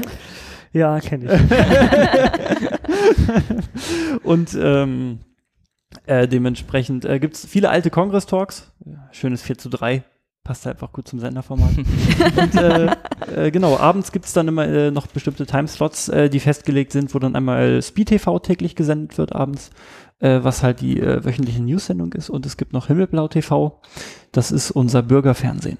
Also wir, wir haben ein, mit im Verein sozusagen ein, ein Bürgerfernsehen, welches jetzt Bürgern von Ilmenau offen steht, wo diese dann halt Beiträge produzieren können. Äh, und äh, da läuft dann Himmelblau TV. Okay, das heißt, es ist gar nicht unbedingt auf, auf studentische äh, Inhalte und so beschränkt, sondern geht Äh, auch noch darüber mit, hinaus. Mit, äh, es geht noch ein bisschen darüber hinaus mit der Aufnahme von Ausnahme von Himmelblau TV, beziehungsweise wir machen auch viele Konzertaufzeichnungen zum Beispiel. Äh, wir haben das, äh, den schönen, den schönen Aspekt in Ilmenau, dass wir eine relativ äh, große Clubkultur für eine so kleine Stadt haben in Form von vier studentisch betriebenen Clubs auf dem Campus, die als Verein organisiert sind und da finden öfter auch mal Konzerte statt, weil die Mhm. natürlich auch einfach einen kulturellen Beitrag leisten wollen. Beziehungsweise gibt es noch zum Beispiel die Wohnzimmerkultur, die in Wohnzimmern in Ilmenau kleine Konzerte veranstaltet. In irgendwelchen WG-Wohnzimmern oder so. Entspannt. Auch da haben wir dann halt mal Konzerte aufgezeichnet. Sowas läuft auch bei uns natürlich auf dem Sender mal. Aha. Ähm, aber äh, ansonsten, wie gesagt, eine, eine wilde Mischung aus verschiedensten alten Vorlesungen, Kongress-Talks äh, und sonstigem. Also Äh, so eine Mischung aus ZDF Kultur, Heimatfernsehen und Eurosport. Ja, wobei, ja, ja, schon so ein bisschen. Äh, wobei das Heimatfernsehen, äh, ja, muss man definieren. Was ist Heimatfernsehen? Studentisches. Äh, Sagen, sagen wir mal so der. Bürgersender, ne? Ja. wo Wie- wir dann wie über die lokale Eisdiele halt mal einen Bericht machen. Wie wird das eigentlich so von den Bürgern denn angenommen? Also ich kenne das vom Bürger. Na, wir haben das sogenannte RMS, das Rentner Monitoring System. Charmant. Charmant. ja, es ist, ähm, da, also wenn der Sender kaputt geht, merken wir es darüber meistens am schnellsten, weil die bei uns im Office anrufen und sich darüber beschweren, dass der Sender nicht geht. Also es scheint auf, Okay. es scheint Leute zu geben, die wirklich diesen Sender gucken. Nutzer aber das sind das beste Monitoring. ja, auf jeden Fall. Das ist das, braucht das, das noch JMS. Wir haben noch das, das JMS, das Jodel Monitoring System, um, um Wi-Fi und äh, LAN-Ports äh, äh, und sowie natürlich die allgemeinen Hate Speech Ja. gegenüber uns als Verein. Ähm, aber was, was mich jetzt mal interessiert, wie ist denn das so rechtlich eigentlich, wenn du so Fernsehen weiter verbreitest? Also wir, wir hatten ja schon, wir müssen ja Aufwand betreiben, um senden zu dürfen. aber weil wir in Deutschland sind, kann ich mir vorstellen, ihr Ja. dürft das einfach nicht so machen, oder? Nee, es ist tatsächlich rechtlich eine Kabelweitersendung an der Stelle, auch wenn es kein Kabelfernsehen ist. Okay. Äh, aber ja, äh, wir haben da Verträge mit den Verwertungsgesellschaften. Das ist ähm, die GEMA, die VG Media und äh, RTL nochmal zusätzlich. und an die müssen Weil die bei keinem mitmachen wollen, oder? die waren kurzfristig mal irgendwie aus der VG Media ausgetreten, sind inzwischen aber wieder dabei, aber wir rechnen immer noch extra mit denen ab. Okay, das heißt, ihr bezahlt die doppelt. Da, da, erschrickt, da erschrickt der Schatzmeister. Ja, ich wollte sagen, da kommt der Finanzmeister plötzlich auf Idee. Ja, ich merke schon. Ich denke, da gibt es bei der VG Media verschiedene Tarife, aber so genau stecke ich in den Tarifen nicht drin. Also auf Okay. jeden Fall melden wir äh, äh, halb, halbjährlich oder quartalsweise unsere Nutzerzahlen, die eben einen Sender dieser Gruppe angeguckt haben, Mhm. äh, an die äh, Verwertungsgesellschaft und die rechnen uns das dann mit dem niedrigsten Beitrag eben ab, den es zu zahlen gibt. Ähm, so, so funktioniert das und weiterhin haben wir dann noch eben, also genau, wir haben dann noch die Verträge mit den Verwertungsgesellschaften. Mhm. Okay. Das, also, und diese, zum Beispiel diese VG Media, die vertritt dann so andere Sender auch wie, wie RTL oder. Ja, genau. Da, äh, es kommt immer drauf an, also es, die Sendergruppe ist, lässt sich über diese Verwertungsgesellschaft eben vertreten, um äh, diese äh, Entgelte eben äh, ja zu bekommen. Okay, aber also es klingt ja jetzt alles irgendwie nach, nach eher deutschen Vereinen. Wie, wie was machen die internationalen Sender? Ja, Bei internationalen Sendern ist es ein bisschen Grauzone. Also es gibt internationale Sender tatsächlich, die sich über, auch über eine Verwertungsgesellschaft vertreten lassen. Äh, es gibt aber auch ebenso internationale Sender, die dies nicht tun. Hm. Ich denke, das ist ganz interessant mal zu hören, dass für sowas auch äh, äh, Abgaben zu, zu tätigen sind. Ich glaube, viele Leute denken so, dass irgendwie Fern Fernsehen, das, das senden die ja, die wollen ja, dass man das guckt, sozusagen. Aber wenn man damit dann was macht, ähm, ist das durchaus nicht so einfach. Nee, ist äh, tatsächlich, also diese Verträge zu bekommen ist erstmal Aufwand, aber sobald man die dann hat, muss man halt auch nur noch die Zahlen dann hinschicken und bezahlen. Okay, und wie kriegt ihr raus, äh, wie viele Leute jetzt wirklich was gucken? Weißt du das? Oder ist das jetzt etwas, also ihr müsst ja es irgendwie... ist so ein bisschen ähm, Magie. Also ich weiß, dass ich äh, oder dass wir auf die Vorstandsmailingliste immer in Abständen mal so eine E-Mail automatisch generiert bekommen mit den Zahlen, die wir weiterschicken müssen. Okay. Äh, es ist wohl so, dass äh, ich weiß nicht, ob wir es aus den Switchen tatsächlich auslesen. Ich bin mir nicht sicher. Auf jeden Fall gibt es äh, Wir verlinken das mal in den Show Notes, oder? Naja, ich meine, man kann sich das ja schon Also ich- vorstellen, das, das wird ja nur on demand weitergesendet, Ja, das genau, Signal. Das heißt, an irgendeiner Stelle ist ja die Information vorhanden. Es gab Demand. Jemand hat jetzt Ich habe ja über das. SAP announced bekommen, was ich äh, gucken kann und dann muss ich es ja irgendwie abonnieren. Und das heißt, ich schicke ja irgendwie auch einen Request an entsprechende Stelle dann, dass ich jetzt diesen Sender empfangen möchte. Und, und genau, das geht zum, zum Wohnheim-Switch und äh, Okay. an der Stelle greifen wir das dann, Okay, ja so, gut, dann weiß soweit vermutlich ich weiß, irgendwie ab. Okay, klingt soweit. Äh, Das heißt, ihr Logisch. bezahlt halt wirklich nur on demand, wenn Leute wirklich was gucken. Genau, und dann aber auch pro Sendergruppe. Das heißt, wenn jetzt äh, aus einer aus einer Wohneinheit eben äh, dr- drei verschiedene Sender, äh, die über die VG Media zum Beispiel abgerechnet werden, gucken, dann wird, wird auch nur einmal einmal diese Wohneinheit abgerechnet. Okay. also das heißt, wenn ich jetzt RTL, RTL Plus und RTL 2 Zwei? gucke, dann muss ich nicht dreimal RTL bezahlen, Ja, sondern ich bezahle genau. ja das Gesamtpaket Qualitätsunterhaltungssender äh, RTL. Okay. Interessant. Krass, auch, auch wieder ganz schön. Was es da für Sowas macht dann immer Sonderregelungen gibt, Aufwand. ist ja unglaublich. Heftig. Und Wie was, viel also, Teil da drin steckt. Ist das teuer? Weil, äh, habt ihr, ich weiß nicht, wie ihr mit Transparenz so fahrt. Ich äh, muss da jetzt, aber es interessiert mich halt. Also, wenn ihr sagt, wir konnten jetzt den Mitgliedsbeitrag von 10 auf 7 Euro senken, scheint ja jetzt nicht so das Also es ausschweifend ist vergnügt zu sein. tatsächlich so, dass diese, dass die Nutzungszahlen nicht gerade hoch sind. Okay, also das heißt, wenn ihr nichts, wenn keiner was guckt, zahlt ihr auch nichts. Richtig. Dann melden wir. Ah. Also tut ihr es auch nicht so weit verbreiten, dass man das gucken kann? Oder? Also doch, wir haben das schon auf unserer Website stehen, dass wir das anbieten und äh, es steht auch auf unserem Infozettel, den man bei der Anmeldung bekommt. Äh, aber die Nutzungszahlen sind in den letzten Jahren äh, gesunken. Das kann man auf jeden Fall sagen. Habt ihr da eine Idee, warum? Also ich hätte ja eher gedacht, dass es eher steigt, weil die Leute. Naja. Ja, Ich glaube, der Netflix-Traffic Genau. steigt und Ah, okay. der TV-Traffic sinkt. Ich glaube, Fernseher allgemein ist vielleicht bei den jungen Generationen Hm. nicht mehr so nachgefragt Okay. wie früher. das halt, Neo, ein- und das Neo-Magazin kann man ja auch in der Mediathek gucken. Ja. aber nicht per Multicast. Nicht per Aber Multicast, das weiß der Enduser ja nicht. Richtig. ja, dem ist das. Äh, aber dafür halt auch nicht nachts um 0 Uhr. Ja. Nee, also wir denken, also ich persönlich denke, dass es in Richtung äh, Streaming geht, dass es einfach immens zugenommen hat Hm. und dass das klassische Fernsehgucken eben auch durch äh, Streamingdienste und auch Mediathek, das Angebot der Mediatheken zurückgeht. Ihr habt ja auch irgendwann euer Traffic-Limit äh, mehr oder weniger abgeschafft, sozusagen. Ja, es Ähm, war jetzt letztes Jahr. Korreliert das zeitlich Dezember. noch irgendwie? Okay, so lange ist es noch nicht her, dass man das jetzt sagen könnte. Aber es könnte, könnte ich mir bei uns auf jeden Fall vorstellen. Also hätten wir so einen Dienst angeboten, der quasi ohne Zählung gewesen wäre, wäre der auch sehr beliebt gewesen. Und wenn dann das Limit fällt, dann gehen die Leute natürlich zu Netflix. Habt ihr, habt ihr Traffic-Limit? Ähm, wir äh, haben noch eins, Okay. ähm, aber arbeiten gerade dran, das ähm, abschaffen zu können. Also effektiv haben wir auch eins. Allerdings ist die Quote auf 800 Terabyte hochgesetzt. Das Okay. heißt, äh, wir Pro können, Tag oder pro Monat? Pro User pro Tag oder Äh, nee, ist tatsächlich 800 Terabyte pro Monat, meine ich. Ja. pro User oder Ja, ja. Pro, pro pro Netz oder Pro externer IP-Adresse. pro externe IP-Adresse? Okay. Ja. Genau, nee, da hatten wir in der äh, letzten Folge, vorletzten Folge, ich weiß gar nicht mehr, ähm, auch ein bisschen in der vorletzten Folge schon ein bisschen drüber geredet. Da Ja, ich, ähm, SafeNet war auch auf jeden Fall ein, ein großer wichtiger Datenpunkt in, äh, in, In der Argumentationsgrundlage, die ich da Freut gegenüber uns. unserem Rechen, Rechenzentrum äh, an den Start gebracht habe, ähm, um die davon zu überzeugen, dass so eine Quote halt nicht mehr zeitgemäß ist. Ähm, das war ein witziger, witziger Tabelleneintrag mit den äh, 800 Terabyte pro Monat. Da wurde ich oft gefragt, ob das ein Tippfehler ist, ob das irgendwie ein G statt einem T sein soll oder ich Ja. weiß noch, als wir da das, die leere Zeile hingeschickt haben, ja, auch, auch genau.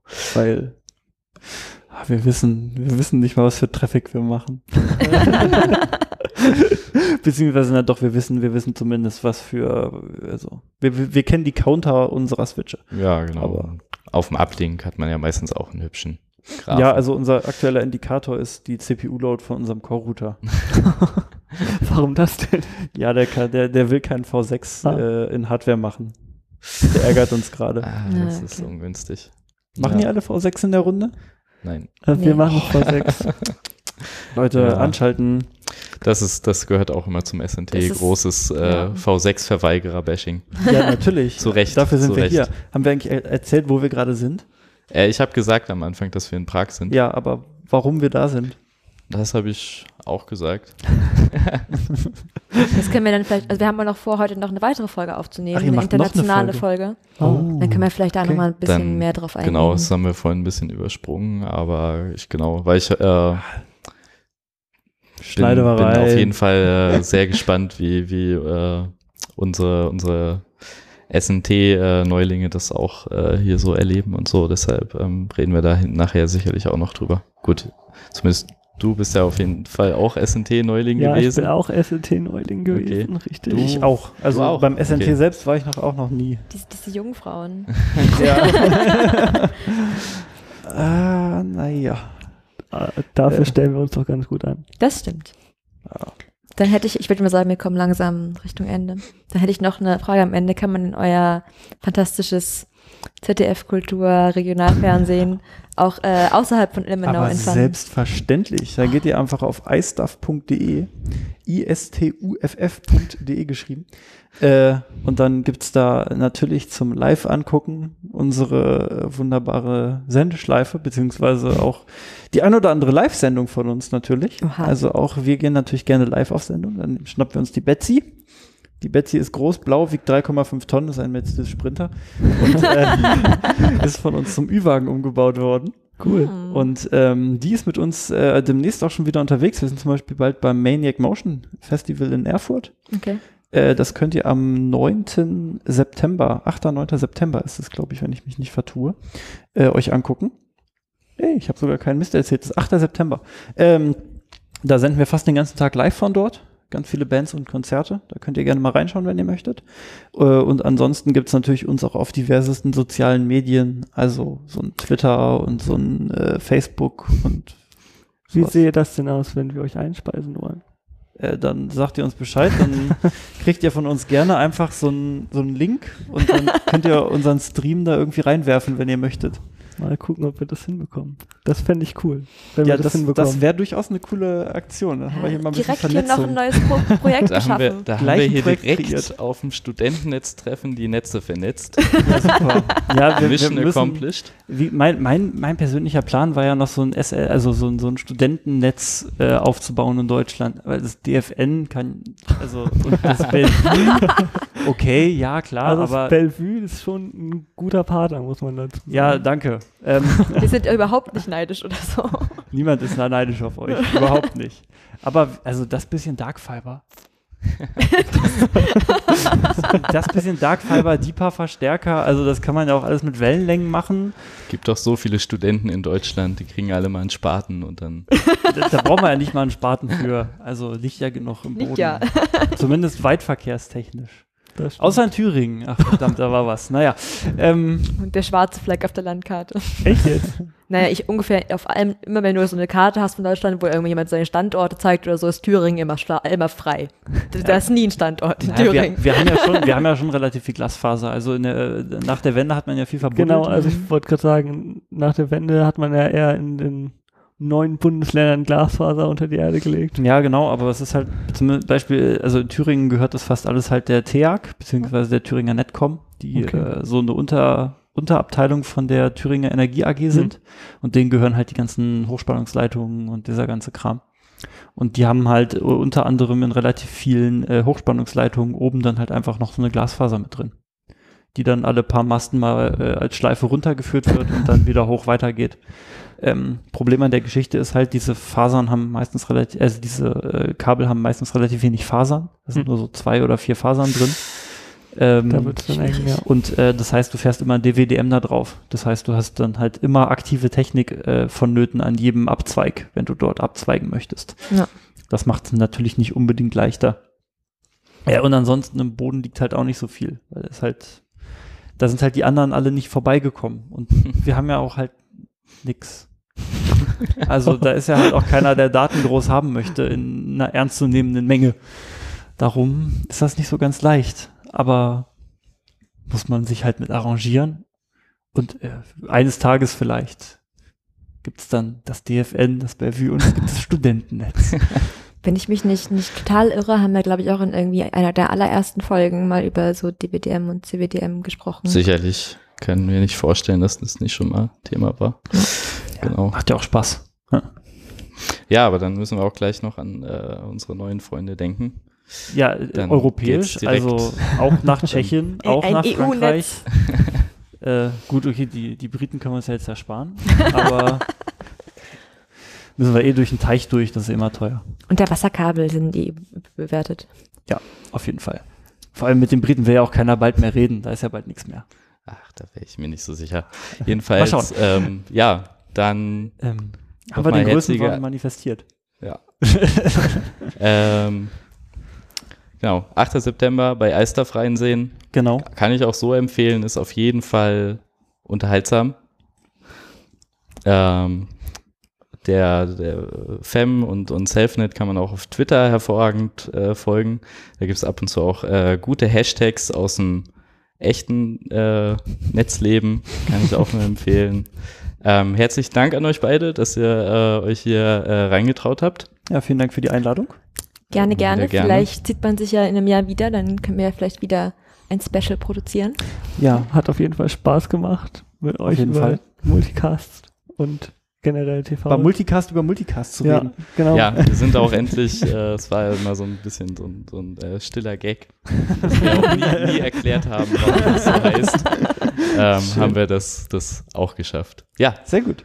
herzlichen Dank und äh, wir hören uns dann wahrscheinlich schon bald wieder. Ciao. Tschüss. Tschüss. Tschüss.